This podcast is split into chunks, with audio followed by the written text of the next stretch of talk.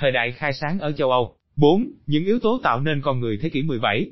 Giới thiệu, không có một thời đại nào trong lịch sử tư tưởng loài người cho đến hôm nay lại mang tính thời sự, đồng thời gây ra nhiều giải thích khác nhau thậm chí mâu thuẫn nhau như thời đại khai sáng. Nhưng dù với xu hướng nào, cũng không ai nghi ngờ rằng, thế giới hiện đại như chúng ta thấy hôm nay được bắt đầu bằng những thành quả của thời đại khai sáng. Đối với người Việt Nam, trong bối cảnh văn hóa và tư tưởng còn thuộc độc quyền nhà nước và nguồn tin tức về lịch sử văn minh phương Tây còn hạn chế, việc tìm hiểu thời đại khai sáng lại càng thú vị hơn. Cho đến cuối năm 2019, chúng tôi sẽ phổ biến chừng 10 bài về đề tài này. Xin giới thiệu với độc giả bài thứ tư và mong được đón nhận nhiều góp ý. Phê bình của độc giả. Tác giả, Tôn Thất Thông. Trong bài trước, chúng ta đã kết luận rằng trào lưu khai sáng thăng qua trong thế kỷ 18. Nhưng nói cho cùng, các thành quả của thế kỷ 18 cũng chỉ là bước tiến tất yếu của quá trình vận động khai sáng bắt đầu từ thế kỷ 17, được xem là gốc rễ và cũng là xung lực cho những thành tựu về sau. Nhưng điều gì đã làm cho thế kỷ 17 quan trọng đến thế? Câu trả lời thật rõ ràng, là con người. Là tư duy tự do và ý chí hành động của từng lớp trí thức mới. Vậy yếu tố nào đã làm cho những con người trước đây chỉ biết thuần phục giáo điều ý thức hệ và quyền lực, bỗng trở nên những con người tự chủ đặc biệt của thế kỷ 17, có năng lực làm chuyện lấp biển vá trời, đưa cả lục địa thoát khỏi tình trạng lạc hậu trung cổ. Để truy tìm nguyên do, chúng ta cần trở lại lịch sử 200 năm trước đó để khảo sát tình hình các hoạt động văn hóa và tư tưởng, sự thay đổi cấu trúc kinh tế và hoạt động thương mại, sự đảo lộn căn cơ về cấu trúc xã hội, sự thành hình tầng lớp trung lưu trí thức mới, các hoạt động nghiên cứu khoa học tự nhiên, vân vân. Trong khuôn khổ một vài bài biên khảo ngắn, chúng ta chỉ có thể bàn luận những nét chính yếu được trình bày sau đây rất tóm tắt, cố gắng đều lên những yếu tố quan trọng ảnh hưởng lên con người của thời đại đó, chứ không đi vào chi tiết các sự kiện lịch sử. Phần biên khảo này được chia làm 3 đoạn. Sau đây là đoạn thứ nhất, khảo sát ba biến cố lịch sử đặc biệt, đợt di tản văn hóa, việc phát minh kỹ thuật in ấn và cuộc cách mạng tôn giáo. 1. Đợt di tản văn hóa từ Đông sang Tây. Năm 1453, đế chế Ottoman chiếm kinh đô Constantinopole thuộc Byzantine, tức tên gọi mới của đế chế Đông La Mã, chấm dứt đế chế hùng mạnh nhất vốn đã tồn tại suốt gần 2.000 năm. Biến cố này đã tạo nên một làn sóng di tản với quy mô lớn chưa từng thấy mà đông đảo nhất là thương gia thành đạt và giới học giả có ít nhiều gắn bó với văn minh Hy Lạp. Họ vượt eo biển Adriatic để đến Trung và Nam Ý, hoặc đi đường bộ xuyên vùng Balcan để đến Áo và các cộng hòa giàu có, ở Bắc Ý như Venice, Bologna, Milan, Florence. Một số khác vượt rặng núi Alps để đến các nước ở phía Bắc lục địa. Thương gia mang theo tài sản và kỹ năng quản lý kinh doanh, nhưng quan trọng hơn hết là giới học giả mang theo tri thức và rất nhiều sách vở, tài liệu thuộc văn hóa Hy Lạp và La Mã, từ nguồn tư nhân cũng như từ các thư viện lớn của đế chế Byzantine. Hầu hết sách kinh điển của các tác giả thời cổ đại trước công nguyên vốn đã được viết thành sách bằng ngôn ngữ cổ Hy Lạp, được bảo tồn ở Đông La Mã và khu vực Ả Rập bao gồm Tiểu Á, Bắc Phi. Giờ đây trong vòng vài năm sau khi Constantinople thất thủ được dồn về các nước Tây Âu. Đây là một biến cố lịch sử có một không hai, dù đế chế Ottoman chiếm được toàn bộ Đông Âu và Ả Rập, nền văn minh Hồi giáo đã mất đi một di sản văn hóa vô giá vào Tây Âu, đánh dấu bước ngoặt quan trọng về hướng đi khác nhau để phát triển văn minh, ở hai vùng Đông, Tây cho đến tận bây giờ. Một tình cờ lịch sử hay số phận đã định trước. Làn sóng di tản xảy ra đúng vào lúc các cộng hòa của Ý Đan, ở thời kỳ hưng thịnh, được cai trị bởi những gia tộc giàu có và ưa thích văn hóa. Thí dụ như gia tộc Medici giàu nhất nước Ý đã xây dựng một triều đại kéo dài hơn hai thế kỷ, ở Cộng hòa Florence, chiếc nôi của nền văn hóa phục hưng.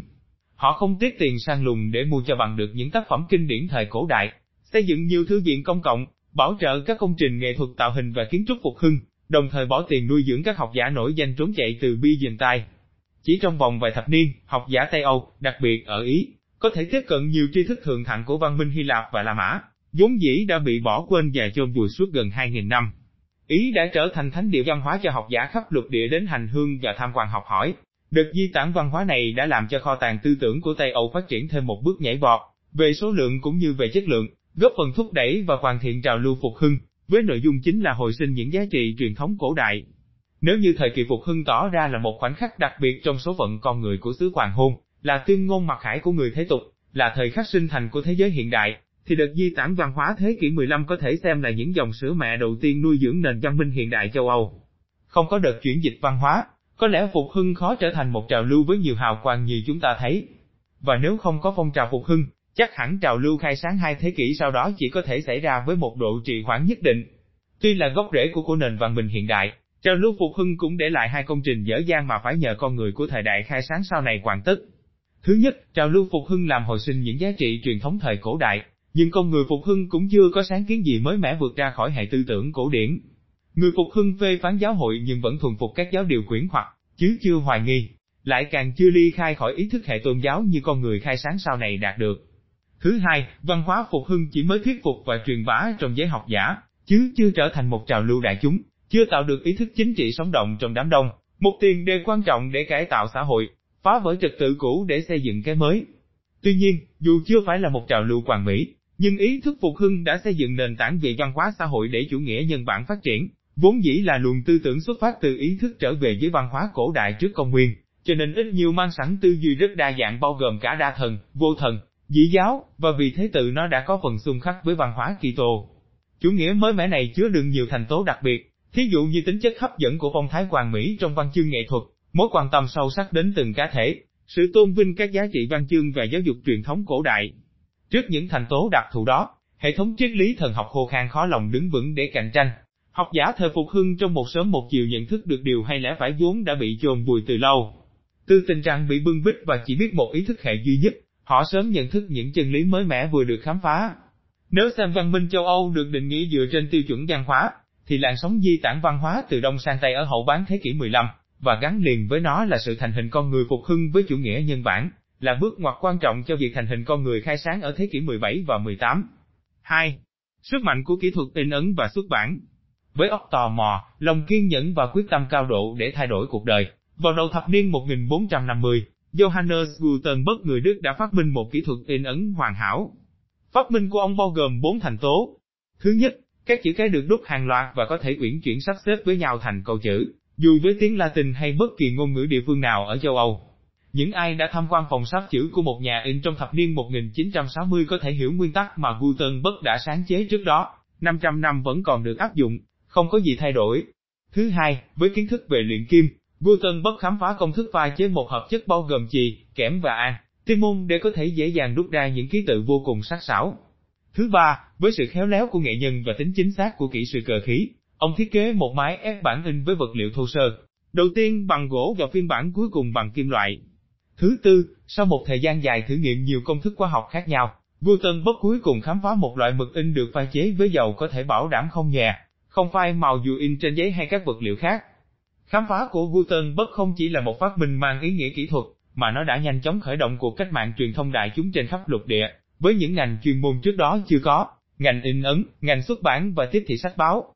Sau chưa đầy 50 năm, các nhà in biết sử dụng phương pháp Gutenberg mọc lên nhanh chóng ở các thành phố châu Âu. Ở Đức có khoảng 300 nhà in trong 60 thành phố lớn, ở Ý trong 30 thành phố, ở Thụy Sĩ 15, ở Pháp 20.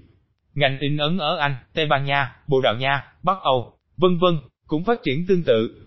Ở ngưỡng cửa năm 1500, số lượng sách in ấn trên khắp lục địa đã vượt quá 9 triệu bản, một con số khổng lồ lúc đó, so với dân số châu Âu trên dưới 80 triệu người.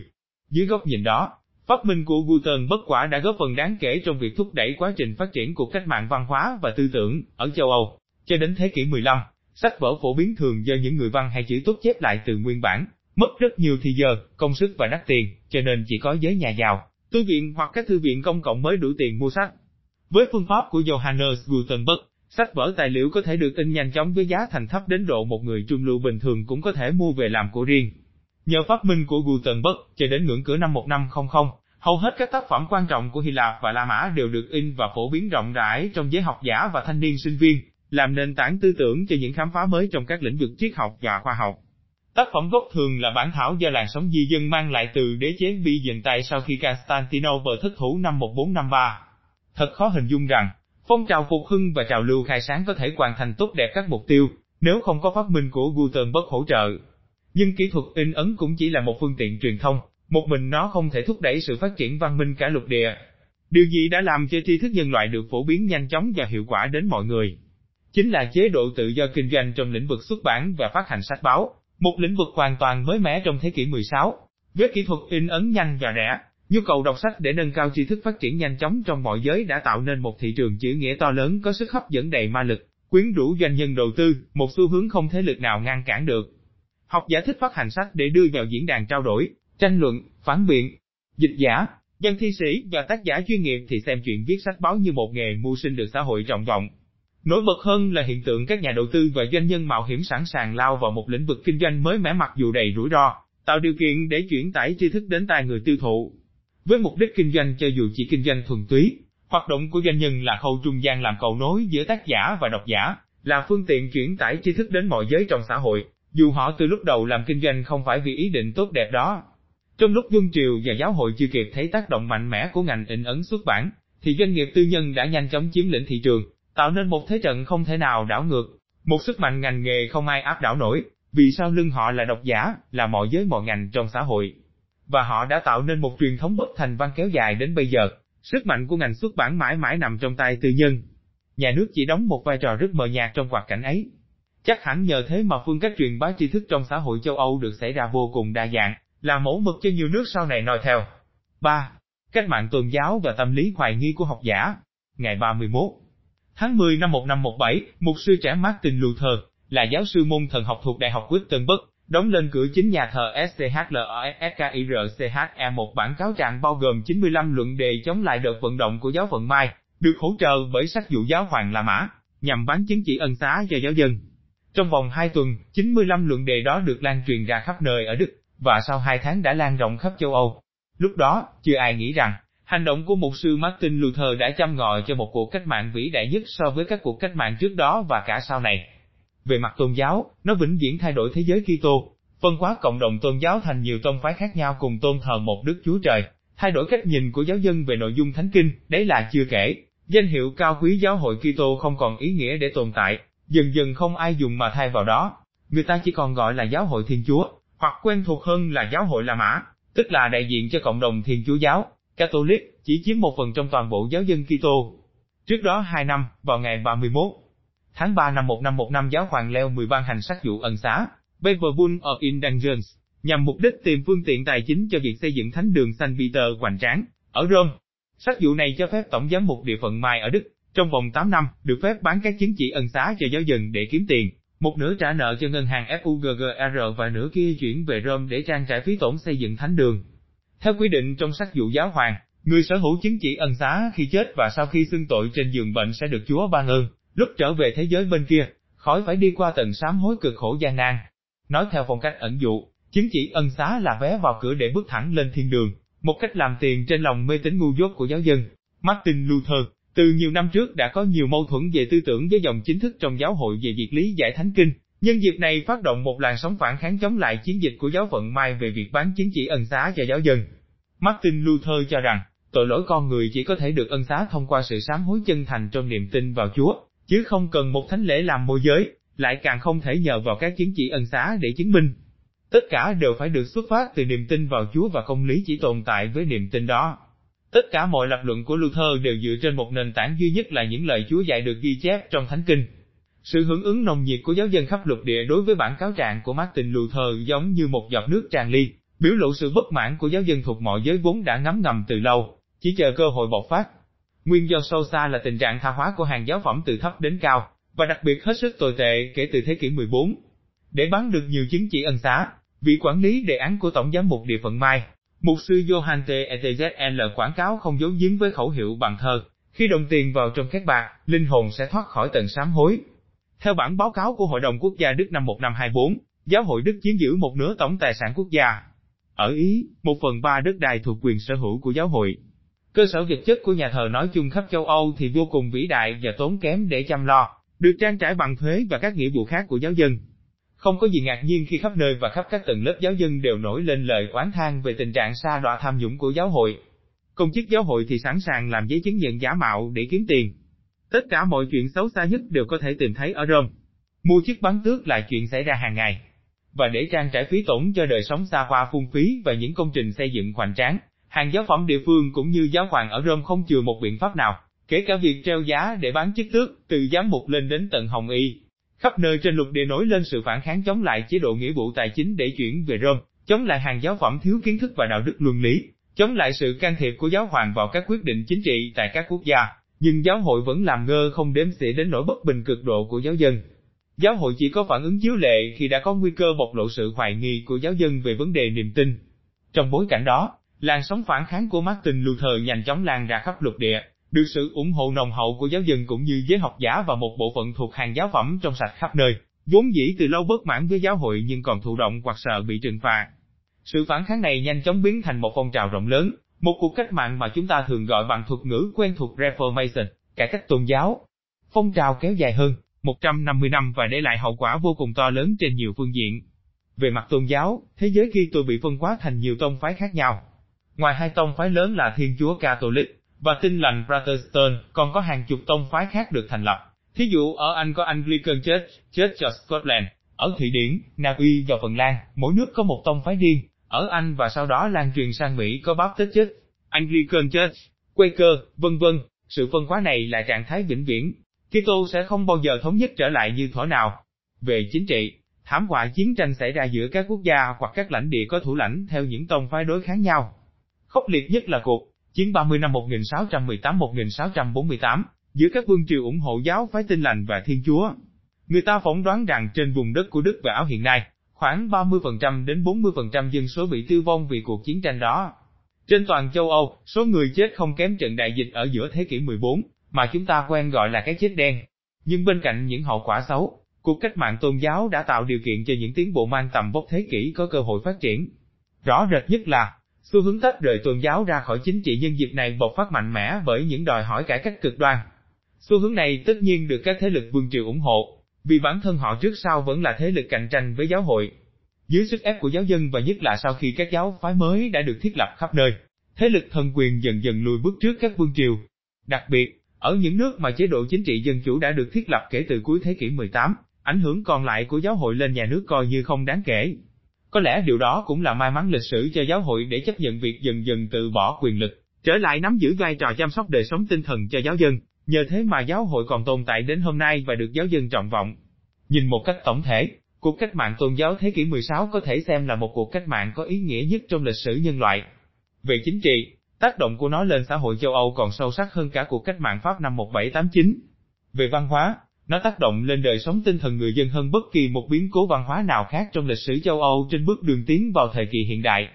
Động cơ của phong trào cải cách không phải là muốn đặt giáo hội lên ghế bị cáo để đòi hỏi thay đổi tình trạng đã cực kỳ tha hóa, hoặc để khoác cho tôn giáo một nội dung mới, mà quan trọng hơn, đó là sự biểu hiện của nỗi bất bình xã hội, mà đa số giáo dân kể từ thế kỷ 14 đã chịu đựng dưới gánh nặng của tình trạng bất công tột độ do các định chế của giáo hội gây ra.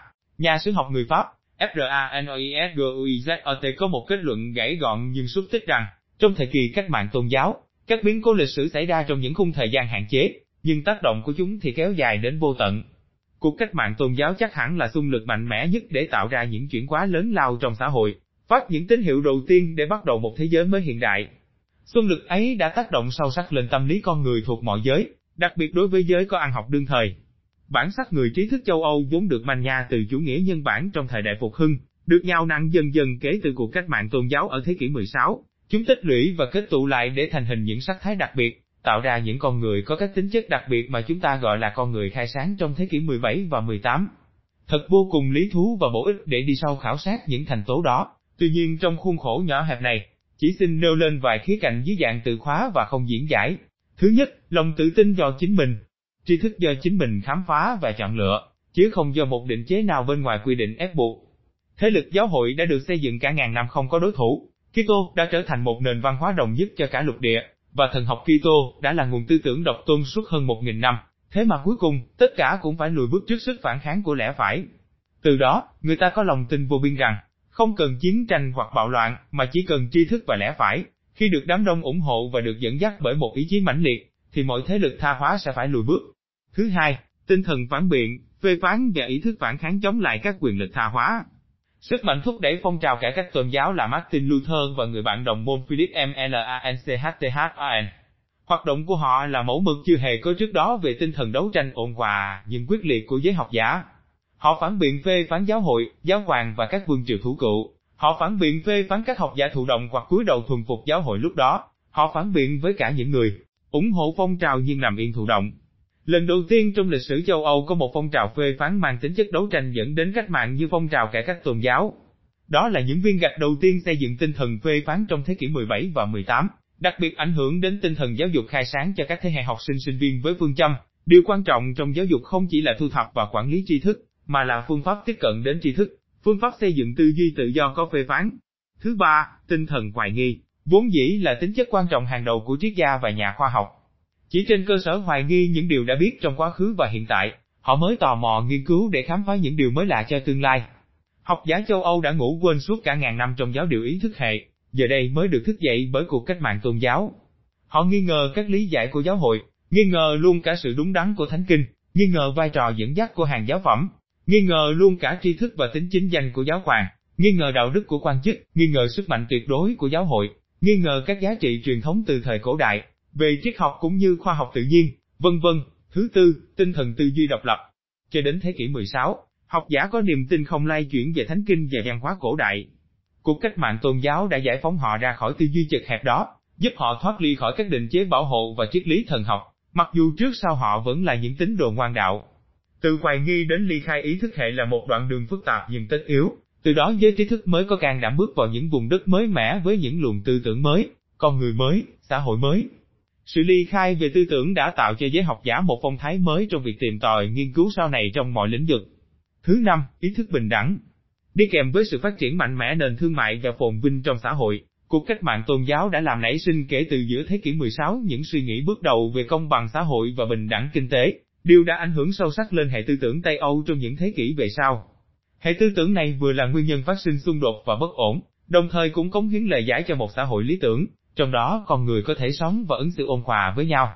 Có đạt được điều đó hay không, lịch sử sẽ trả lời cụ thể, nhưng dù sao, bình đẳng không chỉ là một khái niệm đạo đức, mà đã trở thành một giá trị thời đại, ai ai cũng tôn sùng. Có lẽ khái niệm bình đẳng nói trên cũng là yếu tố đáng quan tâm cho những ai muốn so sánh sự khác nhau giữa Tây và Đông Phương trong thời cận đại. Thứ sáu, vai trò trung tâm điểm của con người. Suốt cả hơn ngàn năm, người ta giao khoán trách nhiệm về đời sống đạo đức của họ cho những người đại diện của Chúa trên trần gian, ấy là mục sư, giám mục và trên cùng là giáo hoàng ở Rome. Bây giờ, họ ý thức sâu sắc hơn chân lý của BROTAGORAS, con người là thước đo của vạn vật. Tư tưởng này thực ra người châu Âu đã có từ thế kỷ phục hưng, nhưng phải đợi đến cuộc cách mạng tôn giáo, nó mới trở thành chân lý của cuộc sống. Giờ đây, con người là trung tâm của mọi hoạt động, cuộc sống hạnh phúc trên trần thế là mục đích tối thượng, khi cửa ngõ lên thiên đường có thể mua bằng tiền bạc thì khái niệm thiên đường bên ngoài cuộc sống không còn quan trọng như trước. Lời dạy của Thánh Kinh về thế giới sau khi chết cũng không còn đáng tin cậy. Họ vẫn ngoan đạo, vẫn tin vào Thượng Đế toàn trí toàn năng, nhưng không thừa nhận một Thượng Đế có quyền phán quyết lên đời sống của họ. Cũng nhờ thế, các nghiên cứu triết học và khoa học tự nhiên mới thoát khỏi vòng kiềm tỏa của giáo lý thần học để chấp cánh bay đến những chân trời mới. Thứ bảy, cũng không phải cuối cùng, là ý chí mãnh liệt để hành động, từ những con người mù quáng với ý thức hệ, sợ hãi và thuần phục cường quyền, thụ động tuân theo sự chỉ bảo giáo điều của các thế lực bảo hộ, bỗng nhiên một tầng lớp trí thức mới vươn vai đứng dậy như vượng hoàng vỗ cánh, thách thức mọi đàn áp, đe dọa để giành lại quyền tự do tư tưởng, quyền tự chủ trong quyết định, ý chí hành động độc lập để thay đổi cuộc đời. Tháng 12 năm 1520, Martin Luther đốt sách dụ giáo hoàng đe dọa trục xuất ông ra khỏi đạo. Thái độ này là sự phủ nhận tiếng nói của một người có quyền lực nhất thế gian. Đấy là một hành động can đảm chưa hề có trước đó, cho nên đã nhanh chóng trở thành biểu tượng của ý chí đấu tranh, thay đổi lối suy nghĩ và hành động của học giả đương thời.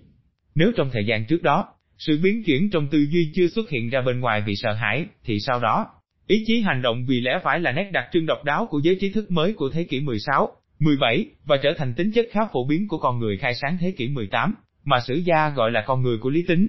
Chính nhờ sự thay đổi đột biến này, Cả trào lưu mới hội đủ sức mạnh để hạ bệ chế độ phong kiến đã tồn tại từ nhiều thế kỷ trước.